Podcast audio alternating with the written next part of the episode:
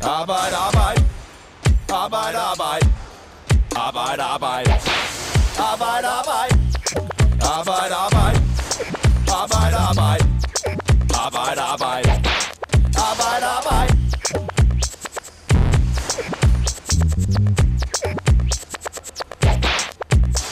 Onsdag aften fik Danmark en særlov for ukrainske flygtninge, og allerede torsdag morgen trådte loven i kraft. Dermed får fem tusind ukrainere adgang til det danske arbejdsmarked fra nu af, og på sigt kan det blive mange flere. Men kan vi overhovedet sluse fem tusind ukrainere ind på arbejdsmarkedet, som er flygtet fra en krig og ikke engang har fået deres opholdstilladelser endnu? Det er dagens tema i Arbejde Arbejde. Vi optager fredag den attende marts om formiddagen. Over for mig der står Carsten Østergaard. Hej. Velkommen til dig, tak. Carsten. Og Susanne Junker. I er, ja, du må også godt sige hej. Og hej. Til publikum. Ja, velkommen til. I er begge journalister på Fagbladet tre F. Og som sagt fik Danmark i den her uge en ny særlov, der skal hjælpe ukrainske flygtninge ind på arbejdsmarkedet. Hvad står der i den lov? Øh, jamen, der står kort og godt, at hvis man er rejst hertil fra Ukraine, efter den her krig er brudt ud, så kan man få ophold i Danmark øh, i to år. Mm. Og... Øh, Og sådan nogle love plejer vi ikke at lave, når der kommer flygtninge hertil, men det har man simpelthen gjort her, fordi der er en enorm velvilje over for at hjælpe de her ukrainere. Øh, normalt som flygtning, så skal man jo gennem en asylansøgningsproces, øh, og derefter har man jo også bundet til noget, til noget forløb i jobcenter, når man så har fået sin asyl. Øh, mm. De her ukrainere, de kan ansøge om at blive her i landet, og så kan de få ret til at arbejde lige med det samme. Mm. Normalt kræver det en opholdstilladelse, før man kan komme i arbejde. Hvor lang tid tager det at få sådan en? Øh, jamen, hvis det skal gå hurtigt, så tager det normalt en måned. Mm. Øh, men Siri, øh, den styrelse, som uddeler opholdstilladelser, øh, arbejdstilladelser, de har jo i lang tid været under kritik for at have meget, meget lange sagsbehandlingstider. Øh, men her har man så fra politisk hold besluttet, at det skal gå rigtig hurtigt. Det skal handle om dage og ikke uger. Øh, så ministeren han forventer, at de første opholdstilladelser kan blive givet allerede i weekenden. Altså, og vi optager her fredag, så nærmest... Ja, i, og, det blev, og der, altså, det blev åbnet for, det i går, da loven trådte i kraft, ikke? Okay. Du skal lige være, holde dig helt tæt på mikrofonen. Okay. Vi har nemlig lavet noget ved indstillingerne, som gør øh, nogle ting, som, okay. er dej, som er dejlige, men også som okay. er dumme, hvis man ja, kommer for langt væk fra den, ikke? Ja. ja, godt. Det lyder jo som et oplagt match, når vi har tusindvis af flygtninge, der skal have en ny tilværelse op at stå, og et arbejdsmarked, der skriger på arbejdskraft. Oven i det har vi lige nu en minister, der siger, jamen de kan for så vidt springe i arbejde på mandag de første. Jeg talte med Peter Madsen, der er hoteldirektør på Kolding Fjord Hotel, og han har sådan set allerede fundet en fra Ukraine, som han gerne vil ansætte. Så jeg spurgte ham, om hun så bare kan begynde på mandag. Nej, det kniver lidt. Øh, særloven kom jo igennem her den anden dag, og... Øh Det er super, super fint. Jeg synes, der skal lyde stor ros til vores regering for, at de har fået den kørt igennem så hurtigt. Og øh, så er der nu selvfølgelig en hel masse administrative ting, som skal på plads. Øh, hun skal igennem Udlændingestyrelsen, og øh, de arbejder på højtryk, som jeg forstod på, på ministeren i går. Øh, og øh, det næste, det bliver jo så, at derefter, så skal hun have personnummer ved kommunen, hun skal have NemID, og hun skal have et skattekort, og hun skal have oprettet en lønkonto i en bank, osv. osv., osv. Og alle de der ting, de hænger først sammen, når man har fået et, et, person, et personnummer. Øh, og først derefter kan man for eksempel også få et, et rejsekort, sådan, så man kan tage bussen, hvis det er det, der er behov for. Mm. Alle de der praktiske ting skal øh, vores nye øh, venner have på, på, have på plads. Og så skal vi nok stå klar øh, med, jobbene, når, eller med jobbet, øh, når de er klar til det. Men jeg synes også, det er vigtigt, at øh, man giver dem den fornødne tid til stille og roligt at komme på plads. Øh, I går var det øh, øh, tre uger siden, at den her forfærdelige krig den startede. Og, øh, og må ikke, at øh, vi alle sammen kan forestille os, at, at, at øh, det skal der lidt tid til at sumse over. Ja, Peter Madsen, han, han siger jo to ting her. Øh, den ene af tingene, det er, jamen det er ikke nok bare at lave en lov, fordi der er altså lige øh, en, en masse ting, der skal falde på plads med C P R-nummer, rejsekort og, og så videre og så videre. Øh, også bare for at kunne, kunne udbetale løn, ikke? Og det, og, og det siger han, det vil han i hvert fald ikke gå på kompromis med. Så, så, øh, så han siger, jamen det kommer nok, altså han er fortrøstningsfuld, det, det skal nok gå alt sammen, øh, øh, men der går altså lige et stykke tid. I har jo prøvet at finde ud af, hvordan man kan løse nogle af alle de her, hvad skal vi sige, udfordringer, vi står med i forhold til lønudbetaling og C P R-nummer osv. osv. Hvad har I fået at svare? Øh, jamen, vi har fået et svar, at vi, at vi kan få nogle svar. Mm. Øh, vi sad på redaktionen og snakkede om, fint, de kan først kan begynde at arbejde på mandag, som ministeren siger, men kan de, kan de få løn udbetalt? Mm. Øh, det kræver en dansk bankkonto, det kræver et skattekort som minimum, og man skal jo have noget dokumentation for at kunne få en, en dansk bankkonto. Mm. Øh, hvad der kræves for at få de ting, det kan hverken Skattestyrelsen eller øh, i, i sidste ende, øh, i sidste ende havne hos Erhvervsministeriet. Det er det ikke svar på. Og de sidder simpelthen selv og arbejder med de her løsninger for at finde ud af, hvad, hvordan kan vi sørge for, at de får de her ting på plads øh, hurtigst muligt, smidigst muligt, samtidig med, at det lever op til de lovkrav, vi har i Danmark. Øhm, på et eller andet tidspunkt skal det nok holde på plads, men, men hvornår? Fordi sådan en proces kan hurtigt tage øh, nogle uger normalt. Man skal ned, man får sit, øh, man får sit papir fra Udlændingsstyrelsen, hvor der står, du er velkommen til at arbejde i Danmark. Øh, man får et midlertidigt C P R-nummer. Mm. Når man har det papir, så skal man ned på borgerservice i kommunen, så skal man reservere en tid. Alene det kan man godt vente to uger på. Og så skal man derefter så begynde at melde det her papirarbejde. Okay, så der er en hel masse formalier, der lige skal på plads. Så det der med, at de bare kan starte på mandag, så simpelt er det ikke helt. Ja, nej. Altså, de kan godt begynde at arbejde, men kan de få løn, kan de blive registreret? Så jeg tror i høj grad, det kommer an på arbejdsgiveren. Hvad vil arbejdsgiveren ja. øh, gå med til? Ham, ja. Peter Madsen, han siger, jeg vil ikke have en halvregistreret ukrainer gående. Nej. Øh, han vil have, at der skal være et skattekort, og det hele på plads først. Så der er i hvert fald en masse ting, som ikke vil være helt i orden, hvis, hvis man går i gang på mandag. Ja, man skal jo også huske, at hvis man arbejder i Danmark som, øh, som ukrainer, man ikke har den der opholdstilladelse, så er man jo egentlig borger fra et tredje land, og så er det ulovlig arbejdskraft, hvis man ikke har en eller anden form for registreret arbejdstilladelse. Og det koster altså ti tusind kroner om måneden, hvis man begynder at arbejde uden at have den. Så der er også noget helt lavpraktisk der, de her arbejdsgiver skal være opmærksom på, hvilket vi talte med D A's øh, vicedirektør, han sagde det samme. Altså, husk lige det, arbejdsgiver. I skal ikke tage mind, før I har papirerne på plads, fordi så koster det ved kasset. Og samtidig så er han også ud at sige, at det her det skal simpelthen ikke stands os for, for de her ukrainer i arbejde hurtigt. Der er jo enormt, det her sker jo øh, i en tid, hvor vi har en mangel på arbejdskraft i Danmark. Øhm, og det siger beskæftigelsesministeren jo også, skal vi ikke prøve at se, om vi kan lave det her til en gunstig situation, hvor de møder det her behov. Mm. Så derfor har øh, arbejdsgiverne også en væsentlig interesse i, at vi kan komme ud og arbejde dem her, de her mennesker. Ikke? Mm. Men hvor hurtigt skal det gå? Vi skal have alle tingene til at følge med. Ja, fordi der sidder, siger Peter Madsen fra øh, Kolding Fjord Hotel jo også en anden ting, at han tænker, alle kan vel ligesom forestille sig, at når man lige er flygtet fra en krig og sådan noget, skal man måske lige, lige lande, før man øh, hopper ud på arbejdsmarkedet. Ja. At, altså, er der andre, der fremfører det argument øh, i, i debatten? Ja, altså, jeg skal også huske, mennesker er jo forskellige, og jeg tror, de første ukrainer, der kom til Danmark øh, efter den her krig brød, det var jo de ukrainer, som forvejen kendte nogen i Danmark, øh, som har familie, som arbejder her, og som måske mm. har ret let adgang til at få et arbejde. Mm. Øh, jeg tror, de næste ukrainer, der kommer, det siger, minister, eller det siger øh, udlændingeministeren også, det er måske ukrainer, som, øh, som er mere mærket af krigen, fordi de har været i landet længere, de har måske oplevet de her bombardementer, øh, og de rejser til uden nogen egentlig plan, og der er måske ikke så klar til job, som de første er. Mm. Der er i forvejen en lang række ukrainere, der arbejder i Danmark. Mange af dem er ansat i tre F-fag, i gartnerier, landbrug, industrien. Og hvad er historien om ukrainske arbejdere i Danmark? Jamen, vi har jo skrevet efterhånden mange historier om de ukrainske landbrugsmedarbejdere. Der arbejder fem tusind ukrainere i landbruget i Danmark. tre tusind tre hundrede er her på det, der hedder fodermesterordningen. Mm.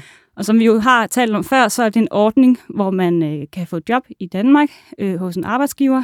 Øh, hvis arbejdsgiveren garanterer, at man har den her minimumsløn, som ligger på syvogtyve til otteogtyve tusind kroner, som mm. jeg husker. Mm. Øh, problemet her har været, at den her arbejdsledelse er bundet op på arbejdsgiveren. Så arbejdsgiveren kan sige, hvis du ikke accepterer de vilkår, jeg giver dig, så kan du få arbejde her i landet, og så skal du rejse hjem igen. Og det vi ser, det er, at de så ofte bliver tvunget til at betale en form for returkommission under bordet, eller at betale kunstige høje huslejer, så de reelt arbejder for en langt lavere løn. Mm. Nu er der så øh, fem tusind ukrainere, der har søgt opholdstilladelse i Danmark, og regeringen venter, at det tal det kan blive mere end tyve tusind. Hvad siger eksperterne sådan om deres jobfremtid i, i Danmark? Ja, så er vi jo tilbage til det, som ham Peter han også er inde på. Altså det, det er jo en befolkningsgruppe, der kommer hertil, som er, er presset af en, en virkelighed. Den virkelighed bliver vi nødt til at tage med ind i overvejelserne. Og der er lige kommet en ny øh, analyse fra Rockwool Fonden, øh, som jo netop kigger på sådan noget, øh, der handler om, om gamle dage, og kigger det ind i en, en virkelighed i dag, hvor de også har kigget på flygtningestrømmen, og hvor mange vi har fået, blandt andet fra Bosnien og fra, fra Syrien, og hvordan det er gået med dem at få dem ind på arbejdsmarkedet. Og, og lad os bare sige det, som det er.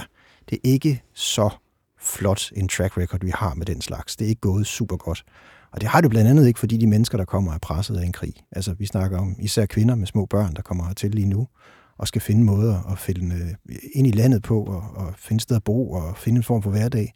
Samtidig så har de måske en mand derhjemme, der render rundt, der er i gang med at slås med, med en lille fyr, der hedder Putin. Ikke? Mm. Så det er jo ikke så nemt igen. Det er første punkt. Næste punkt er selvfølgelig, okay, hvad for nogle job får de så? Jamen, det hænger også ofte sammen med, hvad de andre mennesker, der er i landet, har et job. Og der er det også en, en, en fast ting, der ofte bliver nævnt. Det blev det også med syrerne, dengang de kom. Jamen, de, har, de havde en høj uddannelse, sagde man, så de skulle nok få, få gode jobs øh, med masser af penge og, og alt det her.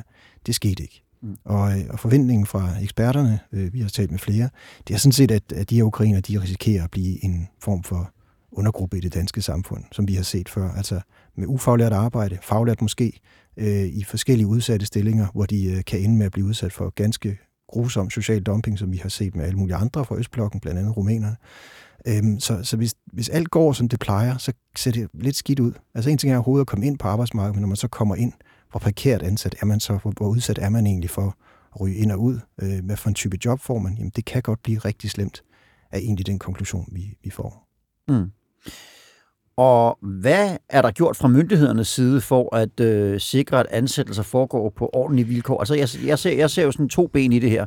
Der er noget sådan rent formelt om, hvilke vilkår bliver man ansat på, og noget andet er sådan, jamen, hvor godt kommer man ligesom ind i samfundet og kommer så over de øh, traumer, som der måske er kommet med øh, af at have, have oplevet en krig. Ikke? Så hvis vi lige, lige tager den første ting først. Altså, hvad, har, hvad er der gjort fra, fra myndighedernes side for at sikre, at ansættelser foregår på ordentlige vilkår?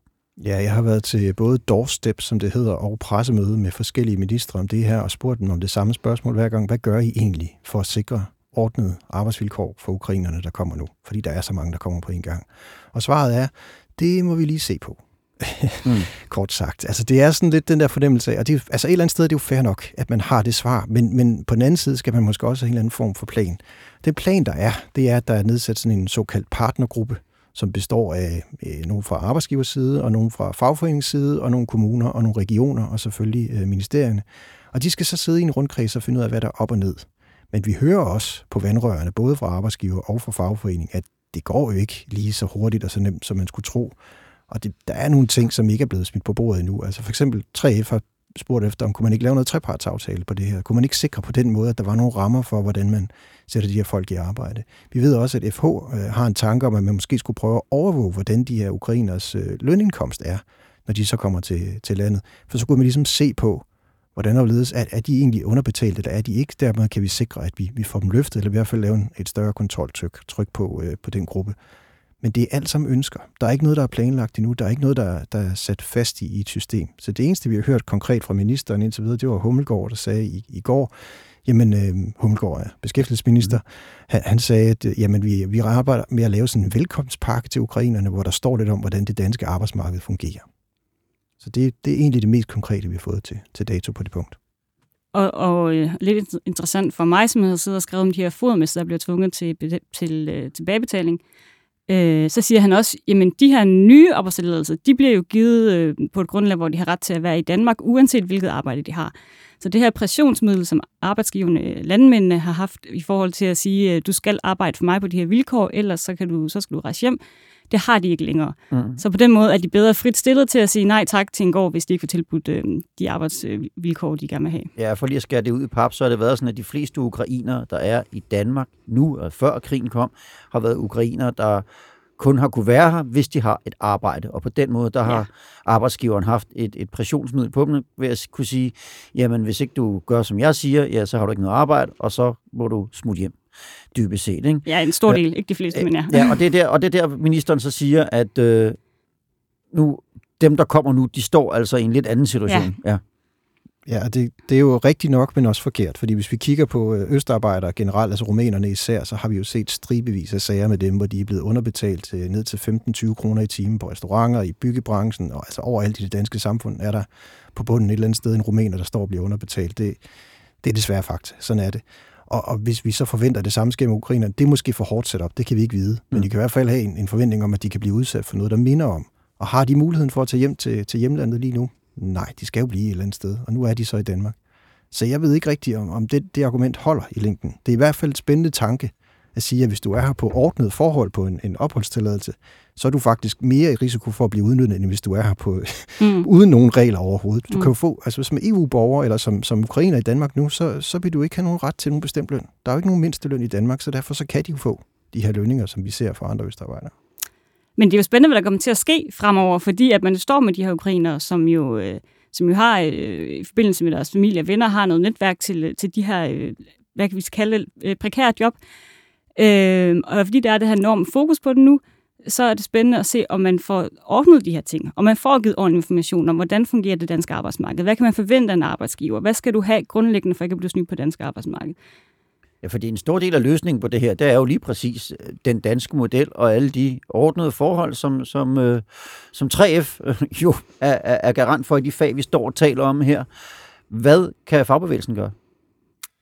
Jamen, øh, tre F har jo i forvejen øh, haft en stor opgave med at organisere alle de her ukrainske landbrugsmedarbejdere mm. især, øh, og har sat en masse arbejde i gang med at ansætte ukrainere, der kunne, øh, der kunne organisere øh, ukrainere i fagbevægelsen og, og undervise om, hvad er, hvordan fungerer den danske model. Det ved mange danskere jo ikke engang. Nej. Øh, og nu kommer der jo så bare endnu større fokus på det, og det bliver en endnu større opgave, øh, og det er man i fuld gang med at finde ud af, hvordan man kan gribe den. Mm. Jeg vil også sige, at der ligger en meget, meget stor opgave for fagforeningerne lige nu, øh, som handler om at lægge pression på regeringen. Altså simpelthen sige til dem igen og igen, hvordan sikrer vi de her vilkår? Vi skal have nogle rammer, der gør, at vi kan, at vi kan beskytte de her mennesker, men også beskytte det danske arbejdsmarked. Og, og det kræver blandt andet formentlig noget mere tilsyn. Øh, ministeren sagde selv i går, at han måske kunne være med på at give lidt mere til, til tilsynsmyndigheder, altså arbejdstilsyn og politi og skat osv., dem der tjekker for social dumping herhjemme, og som jo altid finder noget, når de er ude at kontrollere. Mm. Hvis de får lidt flere penge, så kunne det måske være en, være en start, men øh, det er helt klart sådan noget, som fagforeningen har et behov for at presse på for lige nu, og også det, de gør. Øh, og så ja, alt det andet, som Susanne også siger. Nu, nu nævnte du tidligere den her rapport fra Rockwool Fonden, der havde kigget lidt på, hvordan er det gået med de tidligere flygtningestrømme, der er kommet til Danmark, og det var ikke gået helt så godt, som vi kunne håbe. Ligger der nogle anbefalinger til, hvordan man så kunne gribe tingene anderledes ad den her gang? Ja, nej, der står lidt, øh, lidt løst og fast om, at, øh, at vi skal huske at give dem noget dansk undervisning, og det er jo også en del af planen, mm. øh, fordi det kan hjælpe folk. Men altså, der er også bare det der med forventningsafstemning. Der bliver, der bliver talt meget om i medierne og i, blandt politikerne om, at her kommer den her arbejdsreserve, vi får ind ad døren, og så skal de bare i job.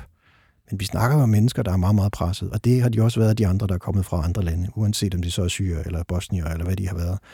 Det tager bare nogle år, før man ligesom er en del af et, af et samfund, og især når man står måske med fire børn, som en af vores cases gør, ikke? Fire børn og, og en mand derhjemme i Ukraine. Jamen, hvordan går man lige ind og tager et job? Man skal lige have de der børn til at blive passet først. Man skal også lige lære, hvordan fungerer det? Hvor skal jeg betale hende? Og hvem skal det ene og det andet? Og har jeg pengene til det? Og hvor skal jeg bo? Og det tager tid. Det tager simpelthen tid for de her mennesker at lande i Danmark. Og det skal vi respektere. Og det er sådan set, synes jeg, hovedpointen i det, Rockwool Fonden kommer med, og også de to andre eksperter, jeg har talt med, som ikke er derfra. Mm. Og i hele det her spil, der er jo en central person, det er integrationsminister Mathias Tesfaye. Hvad siger han til hele misæren? Jamen, han siger, at øh, han fik, øh, han holder sig konstant opdateret med tal nede fra den polske grænse, og han øh, får at vide, hvor mange mennesker, der kommer hertil. Og, og han sagde, at han alene havde fået at vide, at det var fem tusind øh, øh, tider, der var blevet booket til at give ansøgninger. Altså fem tusind ukrainere plus deres børn, der havde, øh, der havde ansøgt om ophold, ophold i Danmark på siden. Altså, det var så, det var i går, han sagde det, ikke? Mm. På, på nogle dage siden, de åbnede for det. Det, for, det fik ham til at forstå, hvor voldsom situation, situation det her det er, og vi kan forvente de største tilstrømme af flygtninge siden anden verdenskrig. Øhm, og han siger, øh, vi forventer, han startede med at sige, at vi har plads til at håndtere tyve tusind, det kan sagtens blive langt, langt mere end det, uden at sætte tal på. Mm. Så det er en situation, hvor alle danskere skal forberede sig på, at øh, vi bliver mærket af det på en eller anden måde, og vi skal hjælpe til med at få de her flygtninge godt integreret. Vi, vi så, der var en artikel i Berlingske, tror jeg, her i løbet af ugen, hvor de havde snakket med forskellige borgmestre ude i, i, i landet. Øh, især i de områder, hvor der allerede er mange ukrainere. De sagde, at ti tusind var det første tal, de snakkede om. Der skulle de have et møde igen øh, mellem regeringen og kommunerne osv. For at sige, når de første ti tusind var kommet, de sagde, at de ti tusind er jo allerede. Der er langt flere end dem, og, og, og mængden bliver meget, meget større. Der var en, der gættede på, at der kom hundrede tusind. Mm. Det, det er jo et gæt. Mm. Det er et tal, vi ikke kan, kan sætte streger under. Men det er måske et meget godt gæt. Altså, det bliver virkelig mange mennesker, det her. Og, og de kommer også til at starte med, som vi snakkede om før. De starter ude i de her måske meget yderkommuner i, i Vestjylland, hvor mange af dem allerede har arbejdet.